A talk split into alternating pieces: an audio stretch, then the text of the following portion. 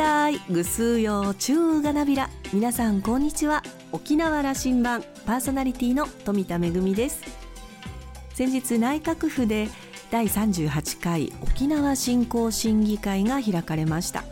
これは沖縄の振興について政府県市町村の代表そして有識者が話し合う審議会となっております、えー、実はですね私富田今回から審議員として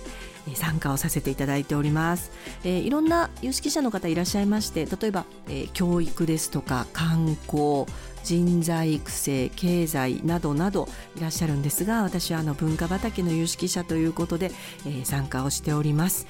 大役に驚いておりますが沖縄のためにしっかり努めていきたいと思っています。さあ沖縄羅針盤今日も5時までお届けいたします。どうぞお付き合いください。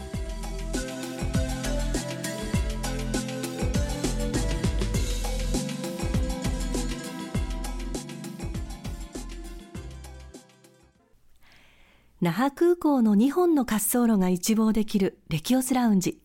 先週に引き続き、首里城下町クリニック第一院長の田名武さんをお迎えしました。おしゃべりのお相手は、沖縄大学地域研究所特別研究員の島田克也さんです。田名さんは1965年生まれ、那覇市首里のご出身です。1990年、琉球大学医学部を卒業後、琉球大学医学部附属病院第三内科、沖縄県立那覇病院の勤務を経て、1993年から九州大学大学院で免疫学、遺伝学について研究し、医学博士号を取得。琉球大学医学部附属病院第三内科で病棟医長などを歴任後、2001年、棚内科クリニックを開設。2006年、首里城下町クリニック第1、第2に解消しました。田名さんは現在、地域に根ざした医療に貢献することを基本理念に日々診察を行っています。後編の今回は、田名さんに高齢化やコロナ禍を経て見えてきた沖縄の医療や福祉の課題についてお伺いしました。それではどうぞ。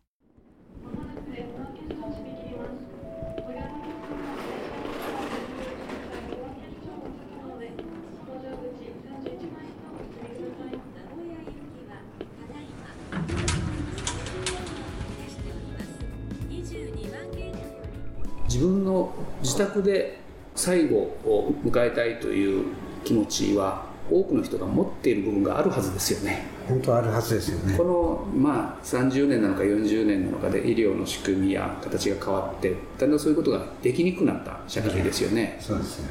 それはもう一度そういうことが可能になるようないろんな要因がありますけども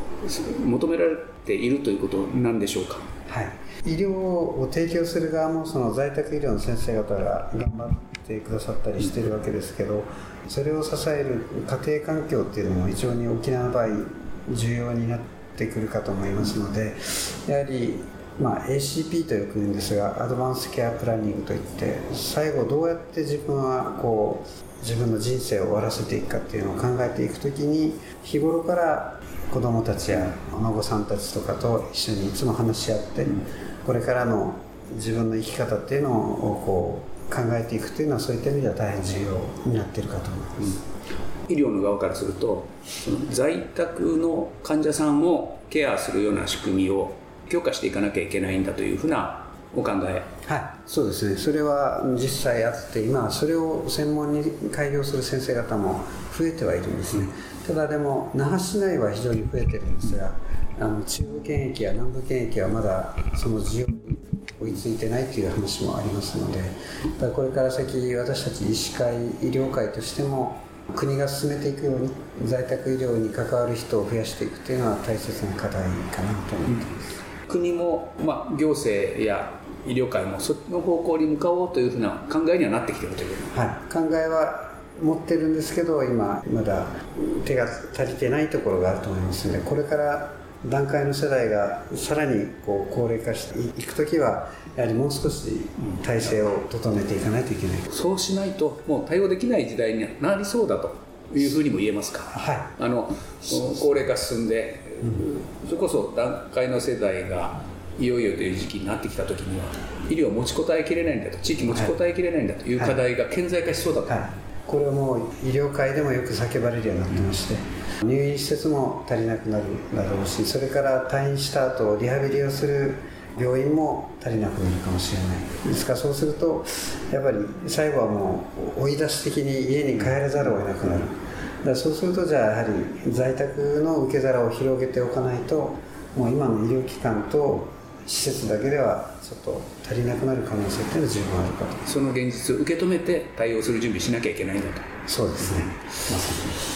に。あの深田先生とお会いしたのは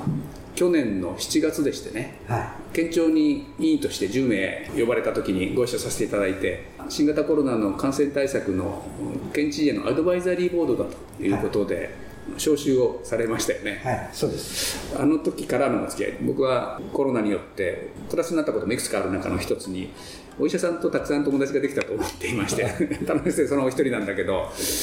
あのアドバイザリーボードというものの意味価値ご一緒に議論を8か月してきましたけどどんなふうに振り返られます、はい、あの会で私も勉強になったなと思うのは本当に私たちが普段話せないような経済界の方々やあと幼稚園ですとか保育園を見ている方々あとまあ介護施設のもちろん代表の方もそうですけど。高齢者介護施設の、えあと教育関係。PTA の方々、あと組合の方々ですとか、うん、行政の方ですとか。いろんな方々がいらっしゃったことがあの会のやっぱり特徴であり良さだったと思ってます。ですからやはり今回はコロナをきっかけにこういうことができましたけどもう少し今日のような形で医療関係者もたくさんこういろんな業種の方々と話し合う機会を日頃から作っておけば私たちが心配していることも日頃からお伝えできたり話す機会ができますので、まあ、あのコロナは一つある意味いろんな団体の壁を取り払うきっかけになったのかなと私も今はポジティブに考えてますので、まあ、今後もそういう経済界の方を含めてですねいろんな方々とのチャンネルをどう構築していこうかっていうのは今模索しているところです。あの会議中も田中先生はあの盛んにそのことをおっしゃってましたね。いつもあの医療界を中心としたあるいはそういうことを行政との関係での議論をしてきたが経済界やいわゆる社会を支えている各界が集ってコロナ対策を議論するというのはしてこなかったんだと。そうです。これまでそういう機会がなかったんだと思うんですね、うん、それがもうコロナでいわゆる医療の問題点があぶり出されたというか、うん、いわゆる医療と介護が必要な現場がこの回のコロナでもたくさんの高齢者が亡くなったので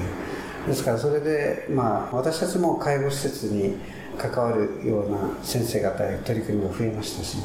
医療と介護の垣根が今回のことでだいぶ低くなってるんじゃないかな。医療と介護もね、はい。そこでさえやっぱり垣根は今まで今まであったんですよね。もうこれは医療これは介護。行政も分かれてるんですよ、うん、保健医療部と子ども介護子ども福祉課ですかね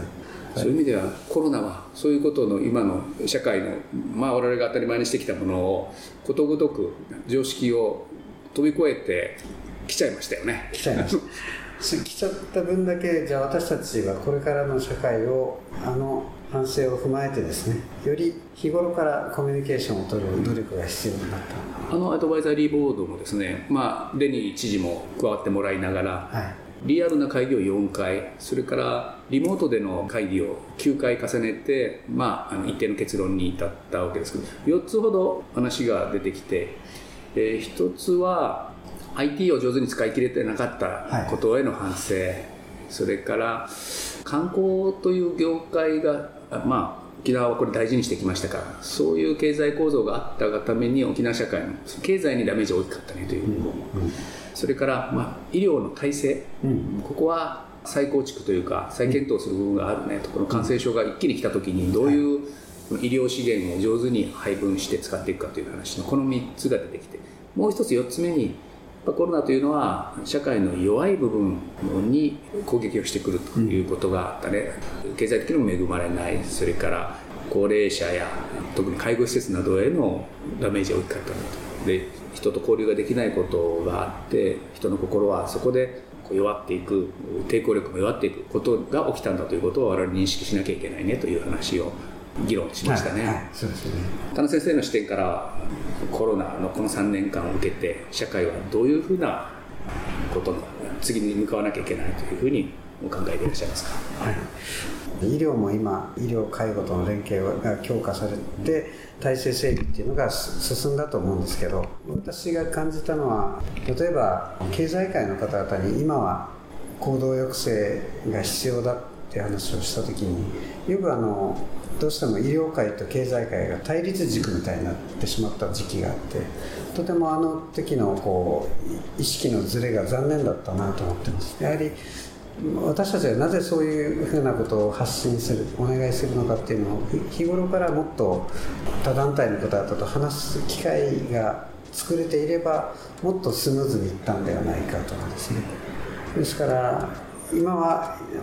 セーブが必要でもこうなったらまたそのセーブを取り払って社会を動かそう。私たちも社会が元気でなきゃ医療もうまく回らないっていうのも私たちも分かっているので、まあ、そこら辺を今後私としては医療界の立場としてお話をする機会っていうのを作っていけたらなと思っています、うん、沖縄社会として社会の医療資源を有効活用していこうと。見直す部分は見直していこうというのもあったはずですね、うん、ここをどういうふうにコロさんで振り返られますか？私たちも今回の新しいそのコロナ感染症というものに立ち向かった時にもちろん見直さないといけないところもあったんですが私たちが一つ自信をつけたところもありましてそれが例えば集団で PCR 検査をやる事業に取り組んだりまた発熱外来という形でもう普段自分のクリニックだけでは無理なのを医師会という立場でまとまることによって多くの患者さんに対応したり新しい枠組みっていうのが今回いろいろ悩んだりしながらその時々の問題に対応するために行ってきたんですね。それと入院施設をコーディネーターの方がこう適切に使うように配置したり本当に今回のコロナある意味医療界の団結を実感できたところはあります。ですから今後、まあ、私たちはこの今回経験した貴重な経験をまた新しい問題が起こった時にいかにまた迅速に稼働させていくか。ですから5月8日以降私たちが今懸念しているのはそこでして、うん、これからもう全数把握がなくなりコロナに関する調査が薄くなっていく中でまたコロナの株が変異して新たな問題が起こってきて亡くなる方が増え始めたりした時にいかにまた必要な対応をより迅速に再構築できるかっていうのが、これから今私たちの課題としては大きいかなと医療界としても大変大きな経験をじゃあなさったわけですね。はいそうです。ですから本当にあの私が温度をとって県内のコロナを受け入れている病院の先生方を中心に LINE を組んで、うんみんなで情報交換をやったんですもうこれが結構最初の頃すごく効力を発揮しま LINE 上で沖縄県内のお医者さん先生方はずっと情報交換をしていた、はい、病院長 LINE って言ってたんですけど、うん、でそれでうちではこんな問題起こってますけどどうですかっていうのそれが全県の広い地域でみんなで意見交換できたんですねですからなんか敵が大きすぎたので、みんなが一気にまとまった感があったんで、あの医師会としても、まあ、一人、はい、お医者さんのお一人としても、はいコロナという見えないものに向かってたということですね。そうですね本当にもう今落ち着いたので今でこそ言いますけど本当に戦った3年間でしたね。まあ WHO もその危機的な状況が終わったという宣言してますし新しいステージに入ったと思うんですけどもパンデミックってまた来るんですよね。まあ、分からないですけど、やっぱり感染症と人類はずっと感染症というものはあの来るわけですよね、生きるわけですよね、えっと、これだけあのオープンな社会を作った沖縄社会、うん、これはもう外から入ってきますね。そうですね。あの、はい、それに対応できる社会を構築しておくということを、はい、そうですね、だと思います。うん、あと今の外からの話で、ちょっと私も最近また医師会で今取り組んでいるのが、外国人の方々に対する医療対策を今始めてて外国人の方の医療っていうと今までツーリストの方だったんですけど私たちが目にを向けるべきは私はそう考えてるんですけど今あのコンビニエンスで働いていただいたりホテルで裏方のベッドメイキングしてくれたりもうすでにたくさんの外国人の方々が私たちの仲間として働いてるのでその方々に十分な医療を提供できる体制づくりっていうのを今着手しているところ今課題多いですね。このことについては。そうですね。もう仲間として受け入れるという覚悟もいりますよね。社会に。そうです。あの今、医療界で各地区の問題をこうメーリングリストで拾い上げている最中ででそれに対して県に対して提言をしたり今そういう場を作り始めましたので。ツーリストとして受け入れる観光客として受け入れるというこのそこに目はあの行きがちだけどもそれだけではなくて、えー、もう住んで働いてくれてる一緒に仲間になってる人沖縄社会の一員にもななっている皆さんへのケア。これはまだ不十分だという人。はい、まだ問題を今集め始めたところなんですけど実際にやはり過去に経験のある先生方から聞くと重い病気になった場合その方をどこまで日本で治療するか本国に帰っていただくかとか結構現場は非常に一人一人の方々と悩みながら対応してるっていうことも今勉強し始めてるところですので。なるほど。これ急がれますね。はい。医療介護の人材が今不足してますので、すでにあのベトナムの看護師さんを受け入れている施設があるようです、ですからやはり私たちがもう少しそこの垣根も取り払いながら、やはり仲間としてやっていくというのも大事になってくる私はこれ日本社会の中での沖縄の先行優位にをしたいなと思っていましてそれは外から行きたくなるような沖縄社会を作らなきゃなと思っているんですが、はいはい、思います。でそのことはきっとツーリストの方々にも気づかれると思うんですね、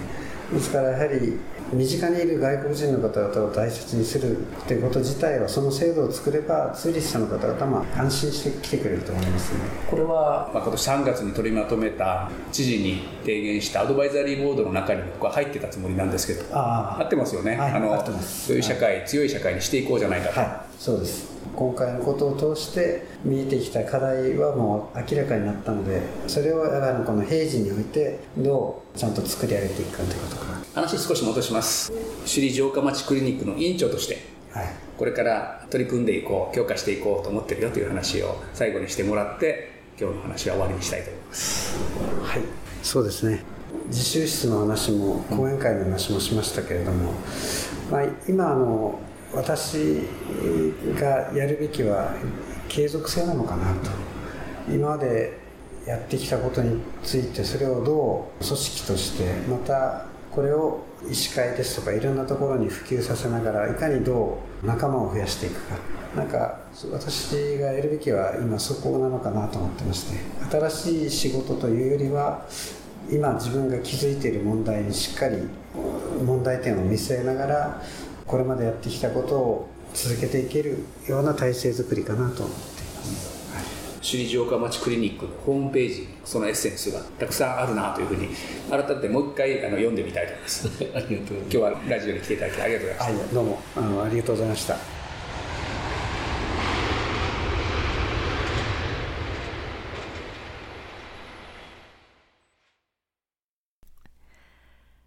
コロナ禍を経験したことでいろんな課題が浮き彫りになりましたよね。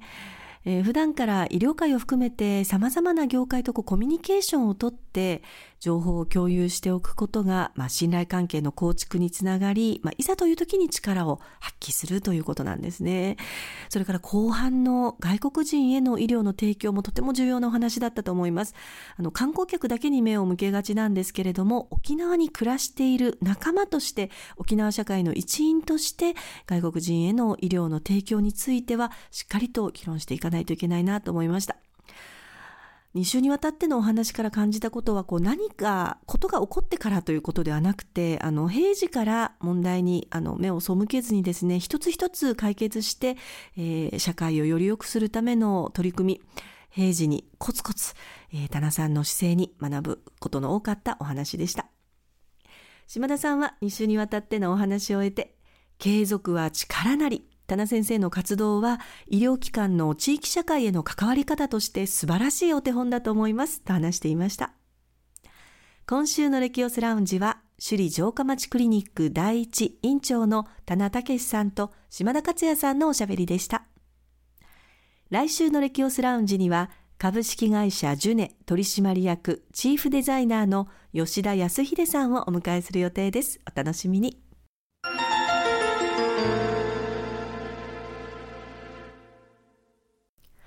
めぐみのあしゃぎだよりのコーナーです。この秋にブラジル、ボリビア、ペルーで琉球芸能の公演を予定しておりますので、その打ち合わせに行ってきたんですけれども、先週はブラジルのお話、今週はボリビアのお話です。初めて訪れたボリビア、サンタクルスの空港に降り立って、車で外に出ますと、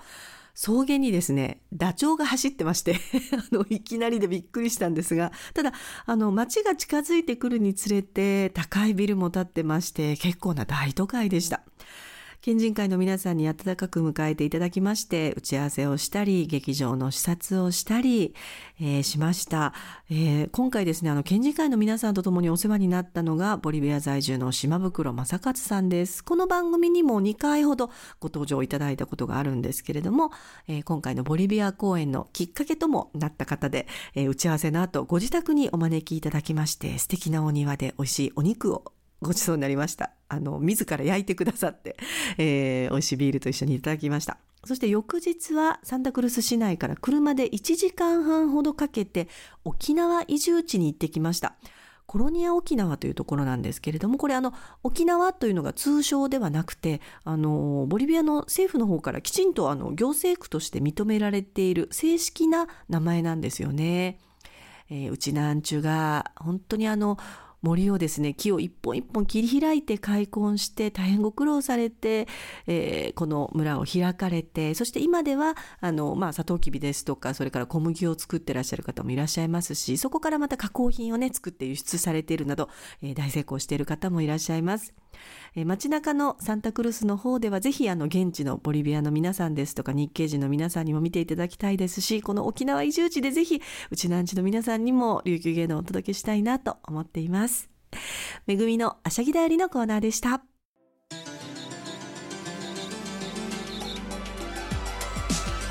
沖縄羅針盤の過去の放送音源はポッドキャストでも配信中です。